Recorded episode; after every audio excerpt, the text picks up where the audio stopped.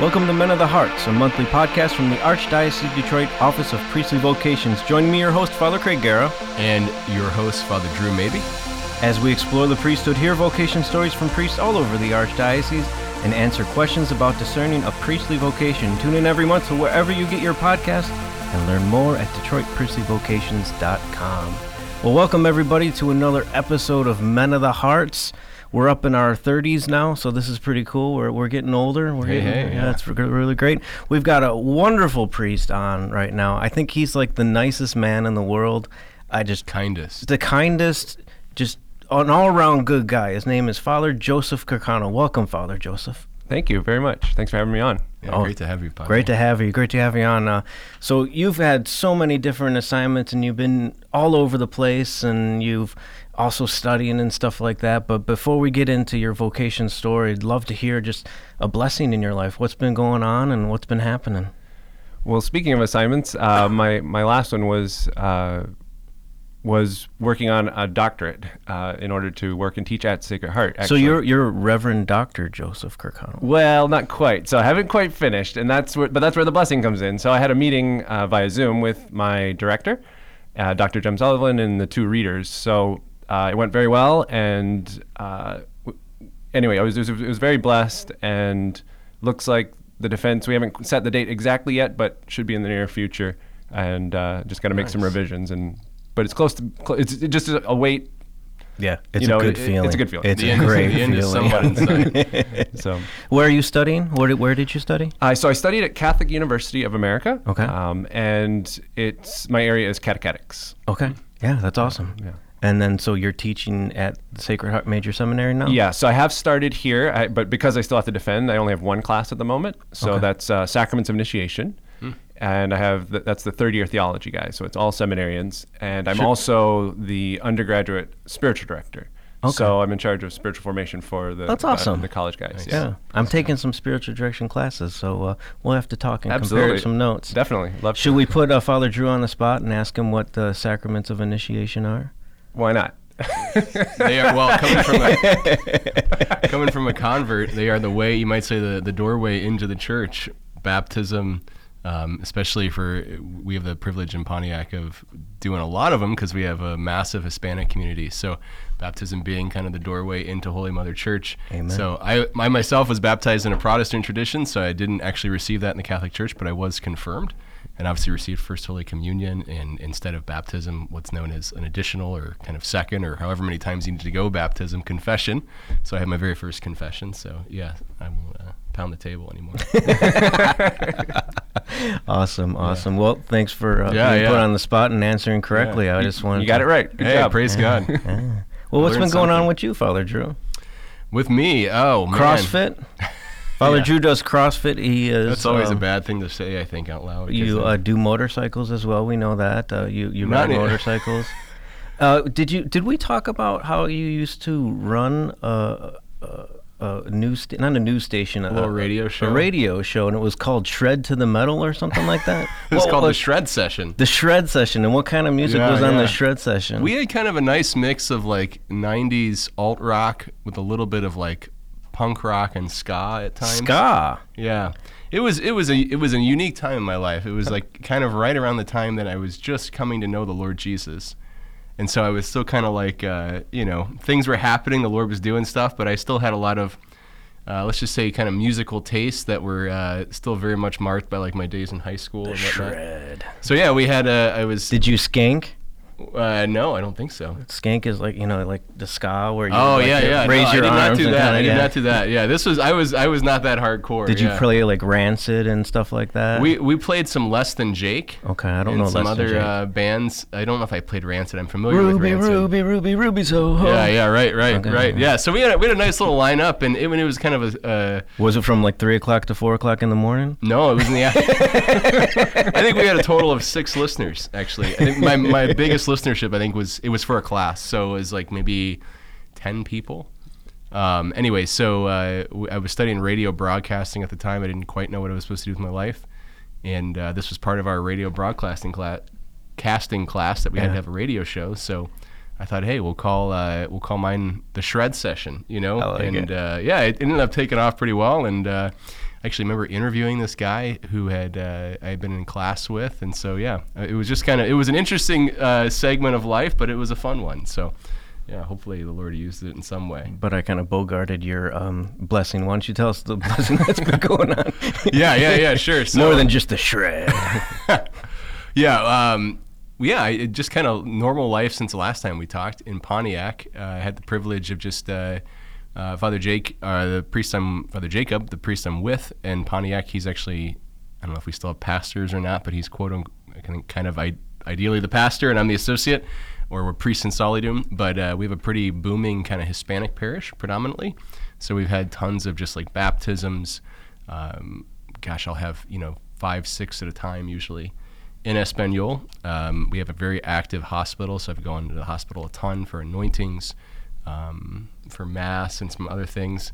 And I guess I guess I've been really blessed just recently in a particular way.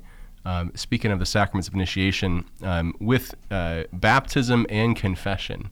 Um, I, I mean, I've always, ever since I was a deacon, had the privilege of baptizing uh, our brothers and sisters, especially our, our younger ones. But there is something remarkable when you actually get to see somebody being born again and becoming either a beloved son or a daughter of the Father, because that's really what happens in the sacrament. Yeah. And just seeing like they were once, you might say, uh, estranged, and now they're actually His beloved. You know, and uh, and now they've actually received power to live the Christian life. They You know, once were actually received- lost, but now they're found. now they're found. They've received like grace, and uh, and the and the call of Jesus is is upon them. You know, and uh, and just seeing how that, like, this isn't just some mere, mere ritual. This is really like a an, uh, an encounter with power, you might say. And so I think especially seeing that also connected to. Um, we hear confessions every Friday. We have mercy night for two hours. We have confessions and adoration, um, and it's just been a huge grace because aside from going to confession, hearing confessions is probably the, the biggest gift on the face of the earth. I suppose after offering the holy sacrifice, of the mass.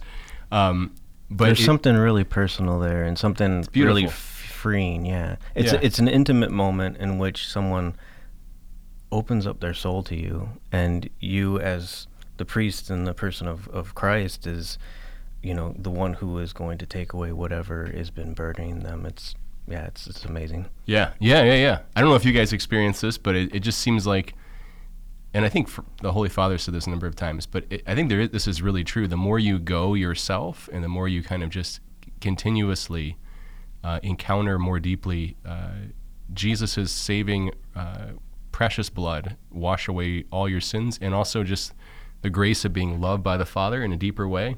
The more you're able to actually, I think, kind of hear people and and um, just think of I think often of the missionaries of charity, like wh- whoever it is who comes to us, um, it's not just another person in line. Like God has a unique kind of word for them, and it may not be anything too profound that you say, but the way the Lord could use you in this person's life to really like change the whole course of their existence, and you're really just standing in Jesus' place, and and you get to just witness and experience God's love. I think for myself, uh, in a very palpable way, because you get to witness like their sins just getting destroyed and drowned in Jesus' blood, and then literally they get to walk out a free man or woman, and they get to start life all over again. And they actually, I, I always have a habit of saying this, but it just like you can really leave here and live a different life. Like that's what we believe. And um, so, anyways, just confessions recently, baptisms, and then I think just to kind of cap it off, I go to the hospital a lot, and I uh, I'm just regularly reminded of just how short life is because we're anointing people often, um, and sometimes it's very sudden for people when they when they might find out they only have a day left to live. You know, it's not what they expected. But also, just the grace from that for me has just been like, don't waste your life. You know, like don't waste your time here. Um, we celebrate St. Francis today, and like just let him have everything of your life. Like let him use you in all the ways that he wants to use you. Um, don't don't just like kind of squander the time with with uh, superficial things or you know just kind of worldly distractions. But it, it, it just a reminder for me daily. Like, am I really? I am a priest, thanks be to God. But am I really? Is my heart really kind of surrendered and sold out to Jesus? Um, so, anyways, that's just some ramblings in my head. No, and it's kind of beautiful. and blessings. No, it's beautiful. I think, um, you know, I think if I would have talked to a priest while I was discerning ab- about confession and, and the grace in it, it just, I- know there's something charged up about it, you, you know, and there's been times where I've, you know, been giving, hearing confessions and, you just feel your whole body just kind of light up and, and like every hair kind of stands up on the back of your neck and you're like the holy spirit did something amazing here and he allowed me to like actually physically feel it and and you could just tell sometimes that someone's whole life has changed and um, they're ready to live a new life so And, and I think you- just getting back to the initial question, like we get to see people, you know, get confirmed also, and then that was my own experience, and just like again, the sacraments just being these sources of power, like the life of God really coming into your your very being. And I, I don't know, I just it strikes me sometimes that we just don't remember that, or we don't quite grasp that. They can become just very ritualistic to us, Sure. and there's so much more than that. Yeah, and even you were saying this, Drew, uh, Father Drew, uh, but right. the uh, sometimes the word you say, you're like, whoa, like where'd that come from? Like that wasn't Yeah. from me, you know. And, and not that it's necessarily some big profound thing, but still, it's it's the Holy Spirit guiding it, and Yeah. this word to that person. And um, sometimes they share and let you know, but other times they don't. But you just trust it to the Lord and, and Yeah. know that He's at work. Yeah, yeah. And just to mention about what you said a little bit earlier as well is that, you know, the more you go to confession, the holier that you get. You know, God can work through you know, imperfect priests and even priests who are in mortal sin, but God would prefer to work through a holy priest and, and a good priest. So the more that we can be, uh, you know, closer to Christ, uh, I think the better we can minister. And, and even in those little things where it might not necessarily be profound, but God is speaking through us because, you know, we've spent that time with Him in, in prayer and in chapel and being with Him. So, yeah, definitely. Can I put you on the spot again? Well, I was going to put you on the spot this Oh, time. Okay. Sorry. Put me on the spot. I don't know if I'm allowed to do that. Uh oh. But uh, Padre Father Craig was in Rome. What were you in Rome for? Yeah, well, that that was my blessing I was going to talk about. So you teed that up really, really Sorry, perfect. I just thought I was thinking of. Anyways, go ahead. No, that was great. So it. I was in Rome because our our uh, last co-host, Father David Pelican, Oh yeah, Um, shout out Father David. well, he was there, but I wasn't necessarily there to see Father David Pelican. I was there to see Deacon Ryan Asher because we have a seminary out there, seminarian out there who's studying at the NAC. Um, What's the NAC again? Uh, North American College. yeah, North. American College. Give me a second. You know? It's all right. I don't know. Yeah, my bad. My bad. No, but he is, you know, got ordained as a transitional deacon in St. Peter's. Um, Nice. It was beautiful mass. Uh, a number of people were there, but I stayed at what they call the Casa Santa Maria, which is where the priests stay as they're studying for the STL or the STD that, for their doctorate. And of course, we know that Father David is over there studying for his doctorate, and that was his first week there. So while we were around for uh, Father, or not Father, Deacon Ryan uh, for all the different events. We had a vigil service. We did a mass of Thanksgiving the next day. We went and we had mass in the cell of Saint Dominic because uh, a priest had a connection there as well. It just was all these wonderful things that we got to see. But uh, to just see Father David in his element, getting ready for his school. Nice. So all the new guys were there last week.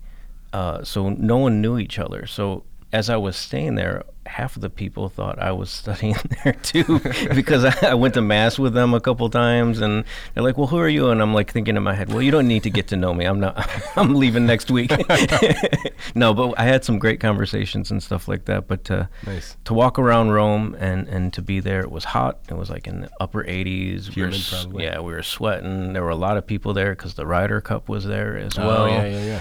But um, beautiful, no rain, everything like that. We walked everywhere. I think walked like seven miles every single day. I've got twenty thousand steps one day, so that was pretty cool. Um, yeah. and it was just really amazing to just to be out there with Deacon Ryan to to see that happen for him and to get excited again about ordination and and why I'm a priest and and why you know I went through all those different things you know through seminary is to go out and to minister. And to his credit Deacon Ryan I mean um, he had like 30 people there with Wow. him you know? So like you know he's trying to orchestrate stuff while get ready for ordination. And then the next day uh, mass of thanksgiving a priest celebrated mass and he got out and preached and preached a great homily. And the next day he preached again and preached a Wow. great homily. So um, yeah the holy spirit working with him so it was a wonderful uh, to be out there in rome and to celebrate mass and to some wonderful places and to see deacon ryan get ordained Nice. Glory awesome. to God. Yeah. Awesome. Deacon Ryan, if you're out there and you're listening, we're super grateful and just honored and delighted to have you uh, now as part of the Brotherhood. And uh, we miss you and look forward to having you back in the great state of Michigan. Yeah, and hopefully soon to be ordained here in Detroit. That's right. We'll be at your priestly ordination, so really looking forward to that. Amen to that. So, Father Joseph, we've been kind of just chatting around. Why don't you uh, kind of tell us your vocation story and start however you want? Sure. Yeah. Um, so something got people listening might not know is that I'm originally from the Cayman Islands. So the Archdiocese of Detroit, uh, about 20 years ago or so, um, we got put under Detroit. So, um, so Where's the Cayman Islands? Uh, it's in the Caribbean. No, that's a good question. A lot of Yeah, people don't no, know it's- that. They, they, they- yeah. And they're like, anyway. So Western Caribbean, it's literally a dot on the map. There's, it's three islands, but the main island is Grand Cayman, which is where most people live. Um, but it is south of Cuba and kind of northwest of Jamaica. So it's about an hour flight from Miami. If you were to go straight south, cross over Cuba, you'd hit us after an hour. Right Wow. on. That's where we're at. Yeah. So, so that's where I grew up, and uh, all my family is still there. Uh, my parents, I have three brothers, and my mom comes from Tens. All my uncles, aunts, cousins, they're all there. Uh, but so large family, uh, lots of cousins. We're all very close, and the faith was always like a very important part of my life. Um, As far back as I, as I can remember, I've wanted to to do God's will. Now I didn't know that it would meant priesthood, but uh, just wanted to follow Him and do His will. And I, of course, give all the you know the credit to my parents for raising me in the faith. You know, my mom. Can I stop you for a second? Sure. I just this is a stupid question or Yeah. silly question or however you want to call it. How big is the Cayman Islands and how many parishes are there? I mean, I, I thought I heard it was like small, like you can drive it in, in an hour or so. It is, yeah. So the main island, Grand Cayman, is about 20 miles long, and uh, furthest north to south is about seven. Uh, but it's 76 square miles, and then the other two islands are very small. It's uh, 14 square miles and 10 square miles. Cayman Brac and Little Cayman, and So everybody knows each other basically. Yes and no. Um, anyone who's lived there for a little bit, yes. Um, like my family's been there for a long time, but half the population though are people from other nations. So it, even though it's so small, it is more affluent. So there's a lot of like banking jobs, tourism jobs. So there are a lot of people who come there, who then send money back home. Like many, Okay. many from India, from the Philippines, Jamaica is the most, you know, being the closest, and so on. So.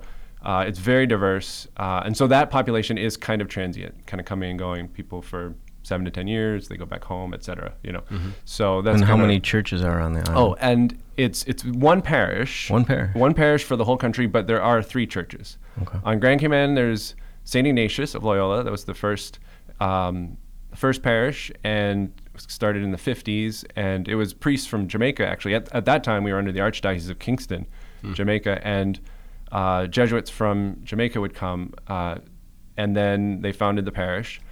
Then uh, Christ the Redeemer is on that main island as well. Uh, but it- again, it's the same two priests that run everything. And so Christ the Redeemer just has one Mass on a Sunday. It's just like 20 minutes drive away. And then on the second island, Cayman Brac, uh, is Stella Maris. Um, and st- uh, that, which means Star of the Sea.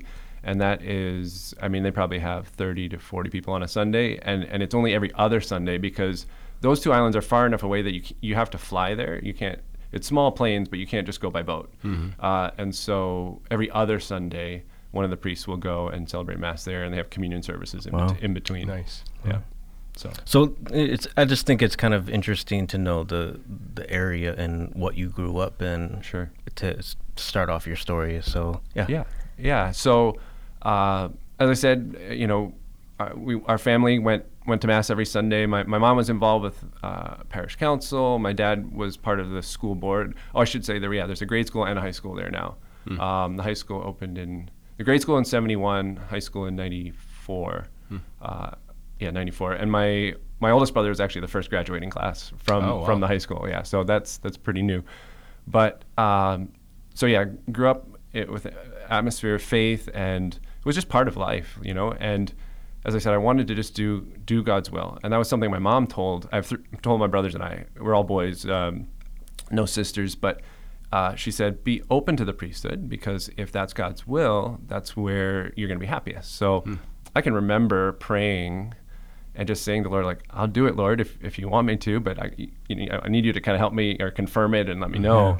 But um, but I'm open to it. So that was always it was always something kind of in the back of my mind. That's a great thing that you bring up just because a lot of parents will tell me, well, I don't want to push him in any direction. But if you're the parent and you know your son and you think he would make a good priest, tell him. Yeah. Because sometimes we feel like we're all alone and we don't know, you know, how we're going to answer this call from God, but if we know other people, especially the people we love and, and trust, it's it's a great help. So I didn't mean to cut you off No, there, no. but I just parents, if you're listening, tell your sons. Yeah, yeah, and just to be open is what she said too, because because like it it will make if it's where they're called, that's where they're gonna be happiest. You know, you want we want each person to be fulfilled and to know where God is calling them, and so um, so yeah, so I was open to it. Um, going through school, I, I think you know, I was a normal kid. I, I played a lot of sports. Um, Like what, What were, you, sports? what were you into? so uh, maybe don't, well they might find out now. My uncles might not want to hear this, but I baseball was actually my favorite. Mm-hmm. Um, but I played a lot more cricket in the end, um, which I did Cricket. enjoy as well. Yeah, it's very popular in the Caribbean, um, and all my uncles played,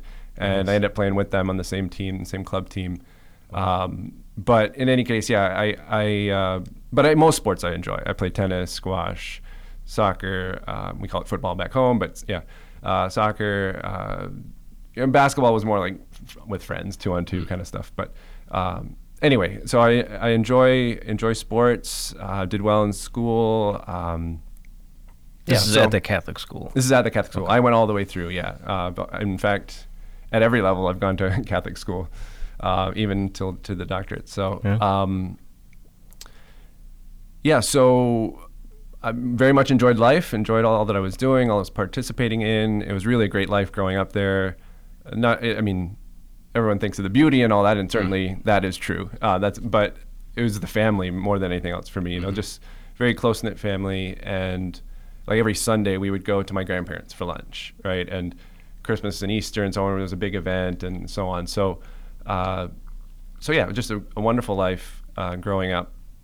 Uh, some as far as my vocation, a couple things that were influenced was one um, was our parish priest. Actually, he was an Irish priest who was older and uh, had, was there through the Archdiocese of Kingston. He had served there and then was with us uh, towards you know later on in his life, and he was just a very um, regular guy, but a very holy man too. Like hol- and, and he was just present. So he was very close with our family. Uh, my my dad is a convert, although I've only ever known him as Catholic because he, he was baptized when I was three. But uh, they were good friends, and he would come over and just play bridge. They'd play cards. Um, I think the way I remember it was like every Friday, but it, maybe it was once a month. I'm not sure. But in any case, he was just around, and I didn't have that many conversations, longer conversations with him. But it was just his presence, and like I said, his holiness and his desire just you know to do God's will. And it's only looking back now that I can see how that sort of planted seeds in my own heart of, of desiring to to give my life in that way too. Um, I'll come back to that in a second. Um, the other thing was uh, Eucharistic adoration. So when I was in high school, about 13, 14 years old, uh, our parish opened up an adoration chapel. And I started to go over there. I don't remember if it was right away or a couple of years in, but I would just go over for like 10 minutes, a couple times a week. And then I started going more and for longer periods. And that's my love for the Lord really grew there. And I just fell in love with the Lord. And, and, and uh, so that, again, just drew me closer and deeper into his heart. So we know God called you there, but like, what was the original? I mean, catalyst for you to start going to adoration? Just I want to see what what this is, or I'm told it's good to pray there, or like what was going on? Yeah. Uh, so, like I said, faith was always a part of, of my life, and and I was an altar server, and so um, I think it was just like, uh, from what I can remember, just kind of like, what else could I be doing that's better? You know, like this will bless me for now and for eternity. You know, and so I just kind of went over to pray, and um, like I said, it was just in recess, so it was just like ten minutes. I'd come back. Um, but then later on, like I said, I would go more often, and and also just in the school too. The um, the librarian in the high school would, you know, like in the month of October, would would pray the Rosary and invite students to come. So I would do things like that, and so it was kind of all connected together, you know. Yeah. So, um, and then uh, my last year of high school, this is going back to the priest now, uh, is when he passed away. And so I remember being at the funeral and thinking, like, if I could be half as holy as he is or was, I would be in good shape, you know? And so that really inspired me as I was going off to college to pray about it and think about it more intensely and more deeply.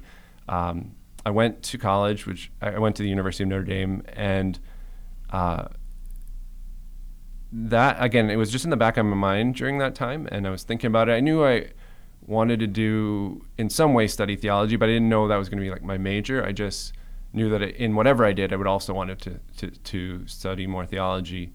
Um, I really wasn't sure what I wanted to do, um, and so So what was your major? so yeah, so I started out at, at Notre Dame. The first year is just first year of study, so I didn't have to declare. And then at that point, um, I actually started in business, but I wasn't. I just wasn't really happy. And and and so after a semester, I actually did full switch time to theology.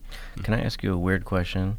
Was it different like coming to like the mainland and not having sun and water around you? Yeah, I mean, you know, for me- it's so foreign for me. Yeah, it, it wasn't. It wasn't a big. It wasn't like a culture shock. Um, Did you have to buy a jacket? Like, Oh, definitely. yes, yes, yeah. I actually do remember the first snowfall at Notre Dame. It was it was amazing, and, and it was only just. I mean, it was half mud, but but it was just to see it falling. It was just such beauty to it. You What know. is this? Yeah, yeah. Um, and I, I remember there was a little bit of a snowball fight, but it wasn't a big. Yeah, like I said, it wasn't that much, so it didn't stick that well. But um, in any case, uh, yeah, I was amazed by that. And but as far as switching to Amer- you know coming to America, that wasn't a big change because although they're they are different, uh, the culture is a little bit different. It's a little more kind of laid back, I would say. But all our television is American television. So I mean, I watch NFL and baseball and, so on. So uh, and You're the new- enculturated the news channels, sense, et cetera. yeah. It's all the same. Yeah. So it, it wasn't a big shift in that sense. Yeah. More the weather, yes, but but as far as the culture, Is so there much. like, I mean, there's like British kind of. That's where the, right? Yeah, I the didn't cricket mention come in. And, Exactly, I and didn't there's a different that. school system too. Like there's 13 years or something. or- Yeah, it's just numbered differently. Okay. It's it's the same amount of years, but they uh, instead of um, you know grade one, two, three, it's year one, two, three, and then it gets up to in high school. There's sixth form and so on. So anyway, um, but but it is the British education system, and it is a British dependent territory, the Cayman Islands. So. Um, I could get into the whole government, but we No, no, there- we don't yeah, need okay. the Queen is on our money, uh, and I'm sure soon it'll be the King. But um, but at the moment, yeah. So so that is that is a difference for sure. Oh, wow. Yes. yeah. We're part of the British Commonwealth, so So now you're in Notre Dame. You you're thinking you want to study theology, so you yes, declare your major as theology. yeah. I switched to that, and again, priesthood was in the back of my mind, but it wasn't that I knew that I was going to be a priest, but um, but it was always kind of there, and I thought, you know, maybe I could teach, or you know, our family does have um, we have a family business, and so I mean, in a sense, I knew I could kind of fall back on that no matter Yeah. what I did. Um, but in any case, uh, Well, when was the first time you thought about priesthood, though? Like, was it always in the back of your mind? Did it start when you were a little kid? Was it this Irish priest? What I mean, like, when did that kind of start for you? Because sometimes when I talk to guys, I ask them, "Well, when was the first time like you felt like maybe you were called?" And it doesn't mean like God told me I needed to be a priest or I had this amazing dream or this, but you just it was just there. When when did you notice that? Yeah, I don't know if I can put an age to it, but it was pretty young. Um, you know, either in grade school or high school. I, I, just remember, like I said, praying and, and asking or telling the Lord, like, I'll do it. And then um, I think I always thought it was something He might actually call me to, you know? Um, I mean, he, and not, I don't mean this in any kind of like prideful way. I just, I feel like He has blessed me in a million ways. And so I was always very grateful and like, I don't know, I just had a sense He was going to call me to something. And, and so, yeah, I, I don't know if I can put an exact age on it, but, but in uh, one thing at Notre Dame, there was a moment where uh, I was praying in the basilica there, and uh, the is actually the Basilica of the Sacred Heart, and uh, it wasn't like an overpowering like be a priest kind of thing, you know. It was just like a this subtle invitation, or like, yeah, I could be a priest. I could see myself doing that. I'd be happy doing that. Um, so I, I, again, that was just a little nudge. Uh, one thing that happened in at university was, uh, and I probably always had a touch of this, but it got worse in at university was scrupulosity. So I would worry about little things and think they were sins, or little things and think they were mortal sins, and so on. So it was, yeah, that that kind of grew and developed during that time. Uh, at root of it really is like a, per, a per- perfectionism and essentially not trusting in the in the mercy of God or or thinking you have to be perfect to be loved, essentially. Yeah. And so, um, so I don't think I necessarily had that understanding at the time. But in any case, it was something that um, was a struggle for me during that time. It seems though that like a lot of priests, while they were going through discernment, kind of had a little bit of that. Like it's it's sort of kind of I want to say almost normal sometimes. Like you want to strive to something, and you realize your own sinfulness, and you know you start to notice all the sinful ways you are, and you mm. want to correct that. But of course, it takes time and Yeah. you know like you said you started in the chapel for only 10 minutes a day and then it grew and it's the mm, same with recognizing the love of god in our lives we can experience his love a little bit and then it just takes time to really understand his love and his mercy and then that kind of goes away a little bit Yeah, and I think part of that too was, at, at I don't remember if it was the first year or when. At some point, I started to go to daily mass as well, uh, and so I it, it was always this like, well, do I need to go to confession first, kind of thing, you know? and and and so um, that probably all added to it. But um, in any case, that was. Uh, you know, a, a trial, but but it was still something you know where I, would in time have to learn to just trust the Lord and, and rely upon Him. But I wasn't ready when it came to graduating from Notre Dame. Like I, yeah, I just wasn't sure, you know, and so I didn't I didn't apply or anything to seminary at that point. and instead I did this program called Echo. Uh, which is run through the University of Notre Dame, where you work in a parish for two years while taking classes uh, in theology, actually, an MA in theology. In the summer, it's like intense classes, like two or three week long classes. And then, um, but you cover the same amount of material Yeah. as like a semester and you go monday wednesday, Monday, yeah, Tuesday, yeah, Wednesday, every day, yeah. And then, so it was two summers, and then the third summer was the comprehensive exams. And then during the year, you were assigned to a parish, and you lived in community. So I was assigned to the Diocese of Wilmington, Delaware, and lived with two other guys who were in.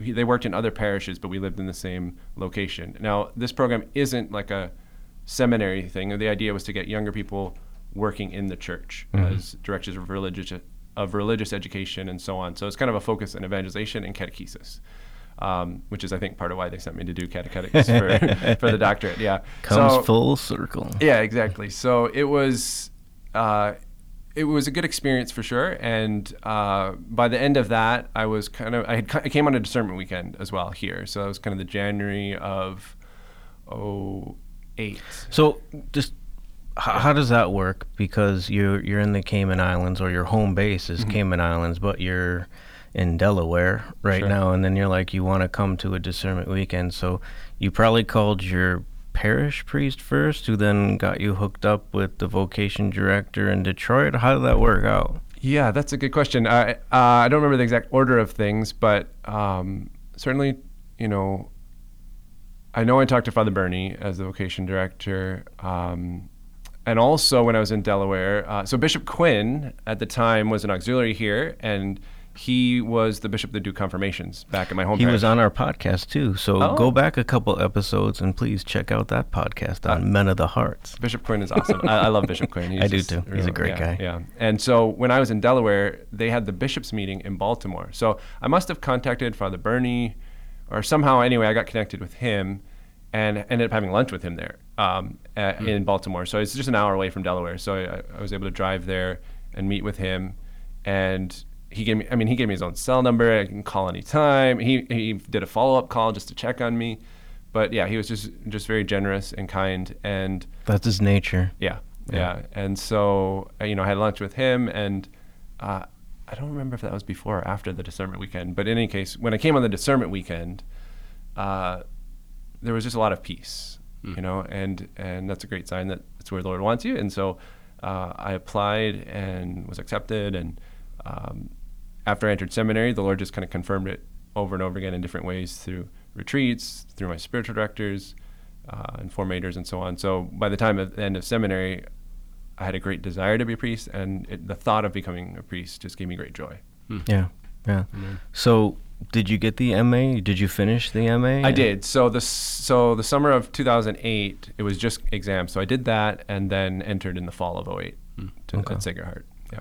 So, what was Sacred Heart like for you coming in and, you know, you've been working in a parish, you feel called to the priesthood, you know that you had a lot of peace when you came on the discernment weekend. You got accepted to the seminary, so that's a good sign that there's something there. So, Yeah. What was the seminary like for you, and, and how did God speak to you? You said, you said many times you just felt confirmed in it. It'd be nice to know like what that what that looks like, because I think sometimes guys need to know that oh, that's a confirmation spirit, you know, like that's Sure. God working. Yeah. Yeah, I loved like pretty much every minute of Sacred Heart. Yeah, of my time here, I really enjoy. Um, it, was, it was just a wonderful time being at the seminary, and you know sometimes it can be a struggle for guys just because you know the Lord's doing this purification in you and stuff. And I, not to say there wasn't that. I certainly, by God's grace, and believe you know conversion definitely happened, but. I, I think maybe because I struggled with scrupulosity and all that before, that maybe that was kind of my period of purification. I don't know. But in any case, um, I really enjoyed my time here and uh, just the prayer, the brotherhood, um, and uh, yeah, just like I said, in, in, in retreats and so on. I, I'm trying to think of a specific grace right now, but it was just ways where the Lord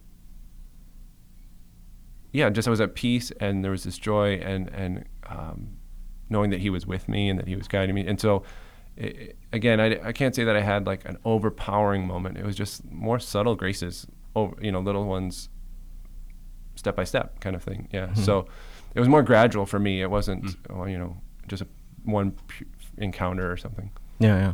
Are you part of St. Paul um, evangelization and stuff?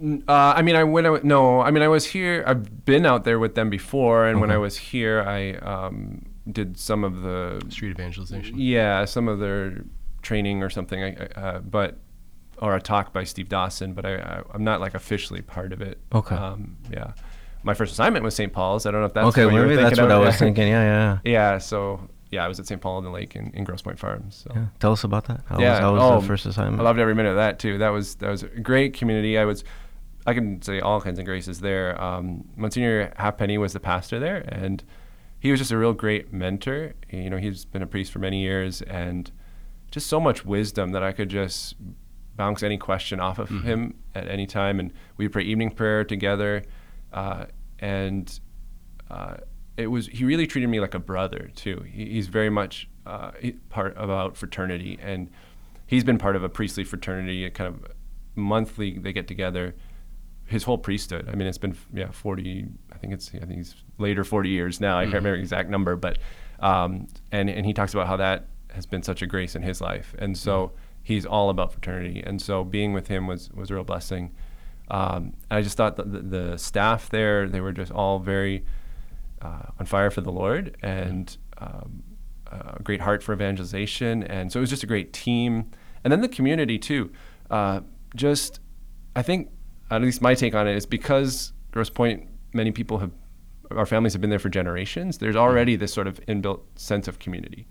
And uh, I was invited to many homes and really felt like family there. So it was, I, I lo- really loved that assignment a lot. Yeah. Yeah. And then what was after that? And that's assignment? then when they asked me to do the studies at Okay. Catholic University. And so for uh, in 2017, I went um, to to Catholic U. Okay. Yeah, lived in a parish there while studying, which was just like a 10 minute walk away. Nice. Yeah. Did you do anything at the parish while you were studying, or your full assignment was I study and that's what So I f- do? Yeah, um, Were you I with did. Father I I was with Father Fred Close. Yep. Okay, yeah, Yep. nice. So Well, he how was do you the- know who Father Fred is? Our, our good friend, Father Craig, uh, Father John Sh- uh, Shee, Okay. also stayed there when he was studying. So, Oh, okay. Yeah. yeah, so I got to meet him once. Very, very good man. Absolutely, absolutely, and and um, and also the time I went, uh, one of my classmates from Saginaw, Father Andy Laframboise, he's their vocation director.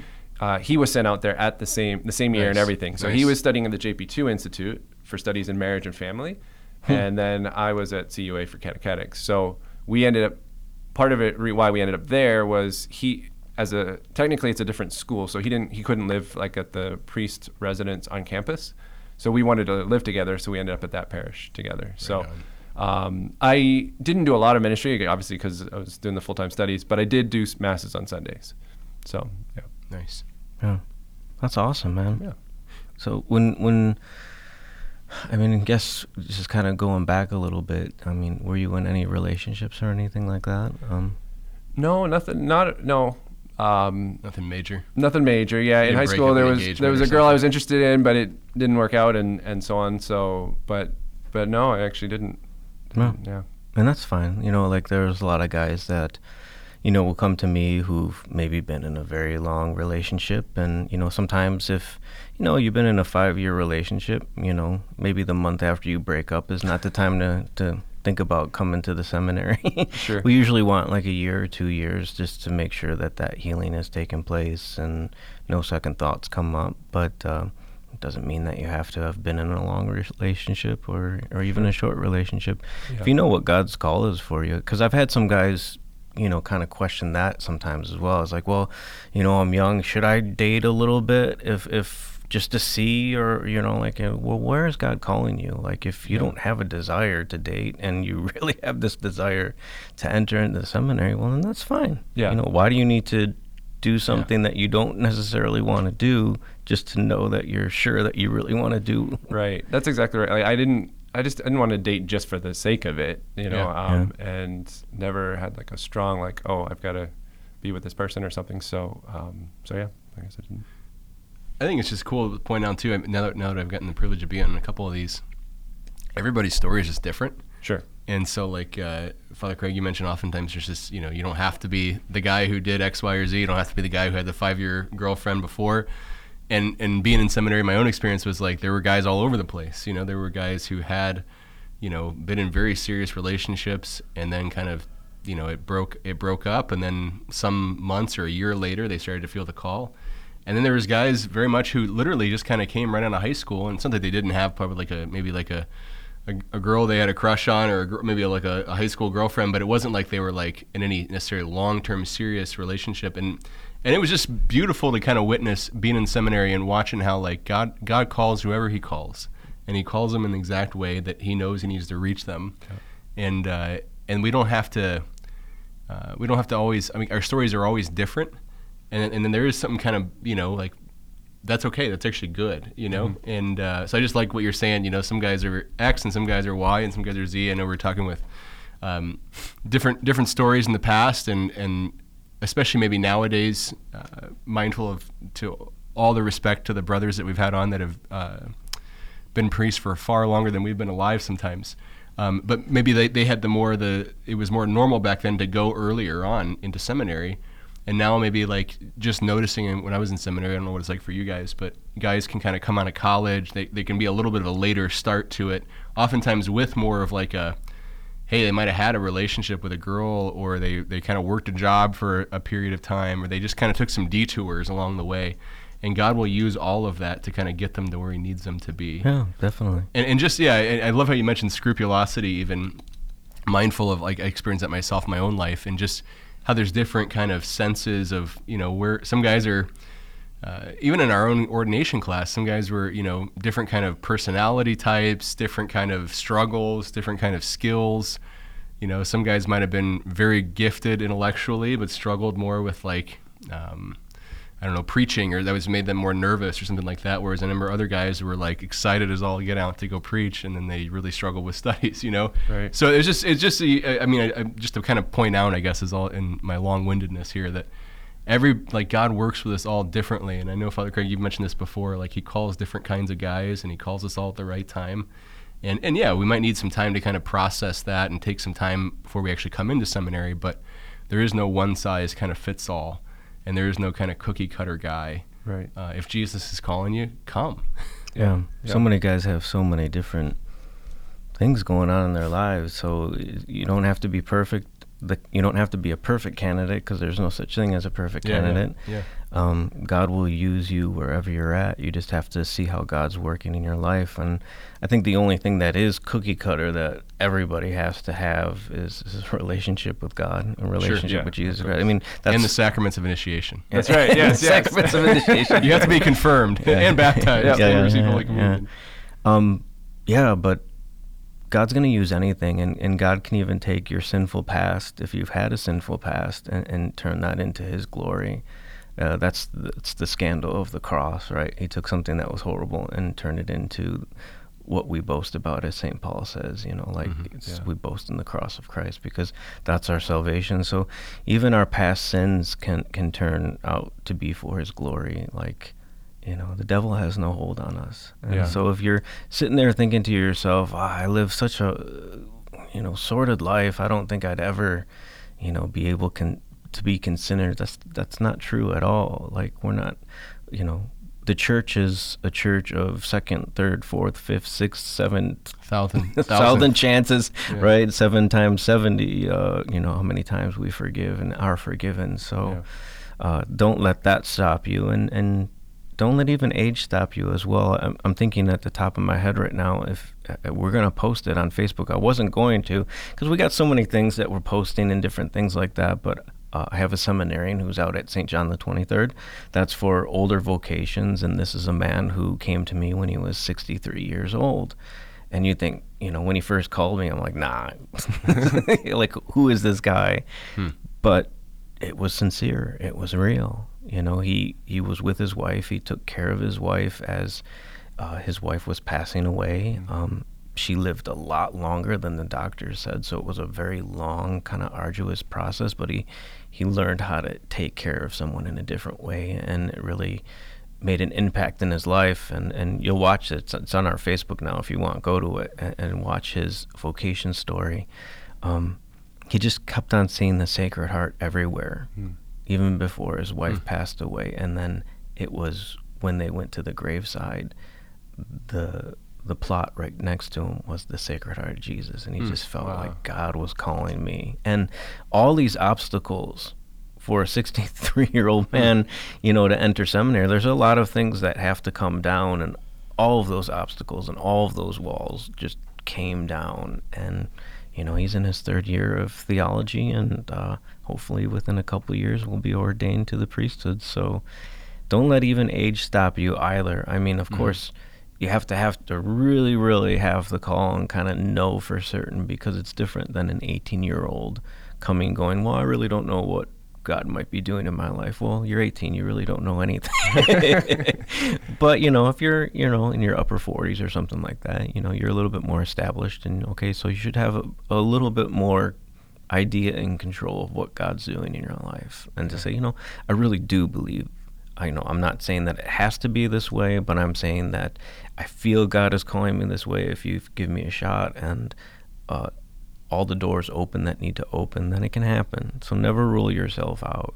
Yeah. You know, Uh, go ahead. I'm sorry. No, yeah, and and well, just following on what you're saying, it's it's like the apostles, right? Fisherman, tax Sure. collector, Yeah. zealot, and um, not only does God call from every walk of life, but we'll all reach like different people too. You know, Mm-hmm.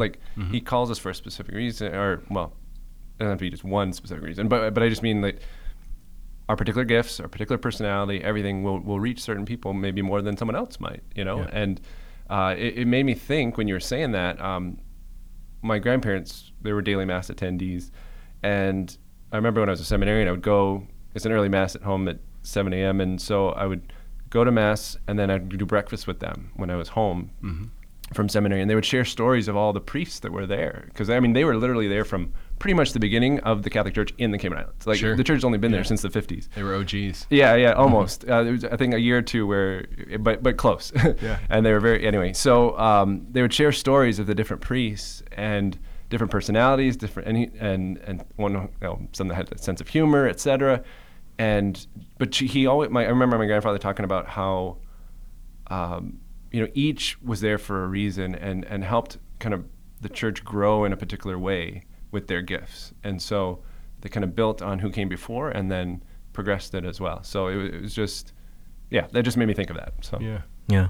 So now you're here at the seminary. So what's the seminary like, and and what do you see uh, in the seminarians that is sort of you know some qualities of, of a guy that would be accepted to the seminary, yeah, especially as a spiritual director and a teacher now. Like, what do you what do you see? What's unique? What's what's going on in these times?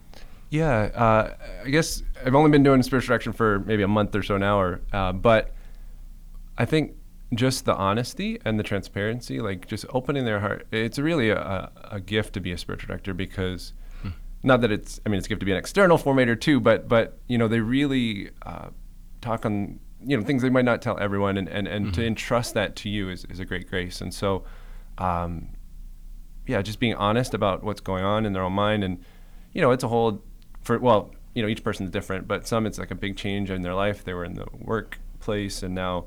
Um, there's this, you know, there's structure and a certain order to things, and, and they're used to doing what they wanted to do whenever they wanted, essentially, or you know, they, they could kind of direct their own day, and so that can take an adjustment. But but their honesty in it and saying like, no, this is a struggle for me, or or um, you know, new guys just kind of very green and like just trying to learn the ropes and so on too. Yeah. So um, I think yeah, just the honesty, like you said before, the love for the Lord and the relationship with Him, and and this desire for prayer, um, and this just a desire to serve, you know, to bless others, to help others, to know the Lord as well.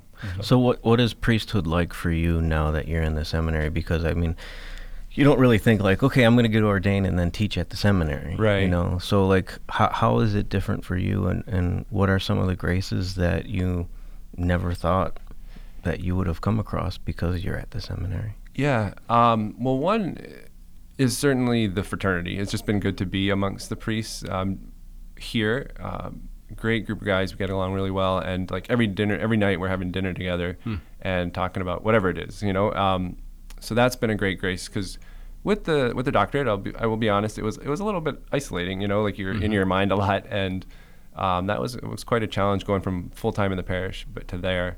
Um, so I have enjoyed the fraternity um here, uh, and you know it's just a lot of support. Like I say, like if you have questions or like teaching is a bit of a learning curve for me, to be honest. Uh, I never really taught a whole class, and so being able to just go down the hall and say, hey, you know, Father Ryan, what do I do in this situation, or how can I, you know, just to learn from each other too. So it's humbling as well, and realizing, um, you know, I got to rely on the Lord more, um, even more, um, and uh, so so that's been a grace, just to, in a sense, to be to be humbled as well, um, and not to sometimes.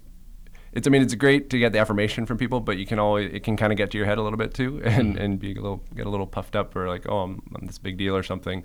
Uh, not that I thought that directly, but essentially, you know, it can it can cause a little bit of pride or vanity, and and so to be humbled is a good thing.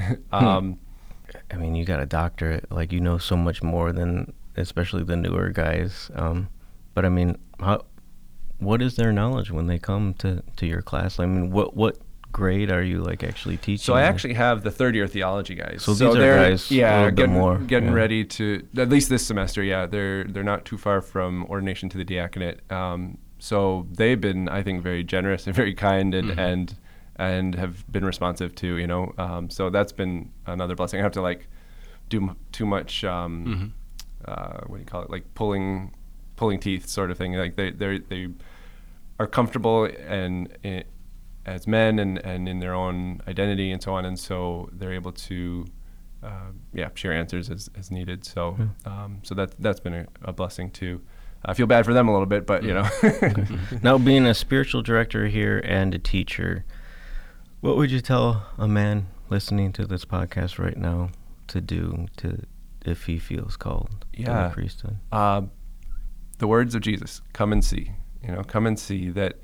Uh, the only way to really know is to come and, and try it out, essentially. And it, and as, as you've probably have said before, um, you come to the seminary to discern. Like it's not that you have to know 100%. You should have an inkling and a sense that God is calling you, but but you come to, to test that. And and you might you, you know uh, the majority of guys don't actually go all the way through because but it's a good thing. I had I remember some of my friends early on in, in priesthood who uh, who discerned out and they would say now like it made him a better man you know better mm-hmm. husband better father because they grew closer to the lord and grew in mm-hmm. prayer and so it won't be wasted time. So mm. that's my, my advice like come and see. And then the other thing is yeah pray daily pray every day. Padre mm-hmm. pio says prayer is oxygen for the soul right? Mm. So without oxygen we die right? die, without yeah. prayer our spiritual life our relationship with the lord won't be alive. And so uh, we need to pray every day. And i would i and my favorite place for prayer is Eucharistic adoration, uh, but you can pray anywhere, of course. But um, I would that's what I would rec- recommend going you know going to adoration as well. Um, if not you know weekly, if you can go daily, even better. But you know, Yeah. stay close to Jesus in the Eucharist. Amen to that. Amen. Well, it's been wonderful having you on. Yeah, thank you very much. Yeah. Uh, Great to hear your I've story, and you got like a unique path in which the God, what God led you to, and kind of interesting experiences and everything. So it's wonderful to hear all of that. well, thank you, and thank you for all you're doing to help promote voc- vocations too. So it's been a blessing for me. We're me. trying our best. Yep. what would you like to lead us out in a prayer? Sure. In the name of the Father and of the Son and of the Holy Spirit. Amen. Amen. Heavenly Father, we just thank you and praise you for your mercy and for your love and your goodness. Um, I just ask, Lord, that you, in a particular way, bless Father Craig and, and Father Drew as they help to promote vocations, um, and bless anyone who's listening now, uh, or anyone that you're calling that may not even be listening, that they uh, will hear your call and see it as not a burden or, or something to be afraid of, but a great grace, uh, an invitation to joy, an invitation to love, an invitation to sacrifice their life for another, for others, um, to draw them into the kingdom of God, to know you now and for all eternity. And so, Lord, we ask that each of us will be with you forever in heaven, and that through us you will you will lead many souls uh, to your kingdom as well. We entrust this to our Blessed Mother as we pray. Hail Mary, full of grace, the Lord is with thee. Blessed art thou among women, and blessed is the fruit of thy womb, Jesus. Holy Mary, Mother of God, pray for us sinners, now and at the hour of our death. Amen. St. Francis of Assisi. Pray for Pray for us, us. Father, Son, Holy Spirit. Amen. Thank you so much. Thank you too. Thanks a lot, Father. God bless. Yeah. You've been listening to The Shred Session, I mean, Men of the Hearts, a monthly podcast from the Archdiocese of Detroit Office of Priestly Vocations. Join me, your host, Father Craig Giera, And Father Drew, maybe. as we explore the priesthood, hear vocation stories from priests all over the Archdiocese, and answer questions about discerning a priestly vocation. Tune in every month to wherever you get your podcasts and learn more at DetroitPriestlyVocations.com.